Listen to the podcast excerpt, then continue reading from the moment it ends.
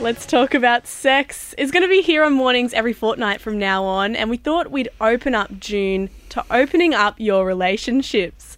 Today, our resident sexologist and pleasure activist Tanya Koens is here to talk about polyamorous relationships and the ins and outs of being in one. Good morning, Tanya. Good morning, Bridie. Thanks for having me in. Oh, it's a pleasure to have you in this morning.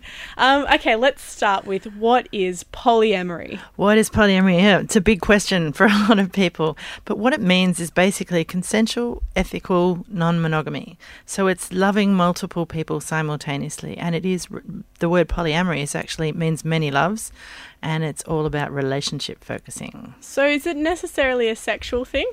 Um, yeah, yeah. There's definitely sex involved, but there's also an emphasis on the relating.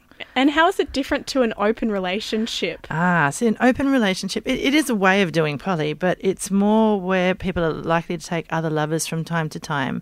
And it is about sex, but it's sex outside the relationship. It's a separate thing. Mm. Whereas people doing poly might come back and talk about their partners, or their, their partners might know each other, or have friendships, or even cohabit. There's all sorts of ways that that can unfold. So, why do people choose to uh, stray away from the tried and true method of one person being with another person forever and ever, happily ever after? Mm, maybe it's not tried and true for them.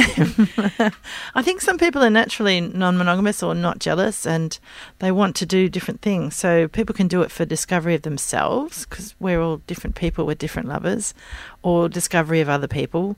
Um, sometimes, and a lot actually, it takes the pressure off trying to be the perfect partner. If you've got things missing, rather than resenting things that your partner can't offer, you can go out and get them from another partner. Right? Now, now, when you say sort of naturally, some people, yeah.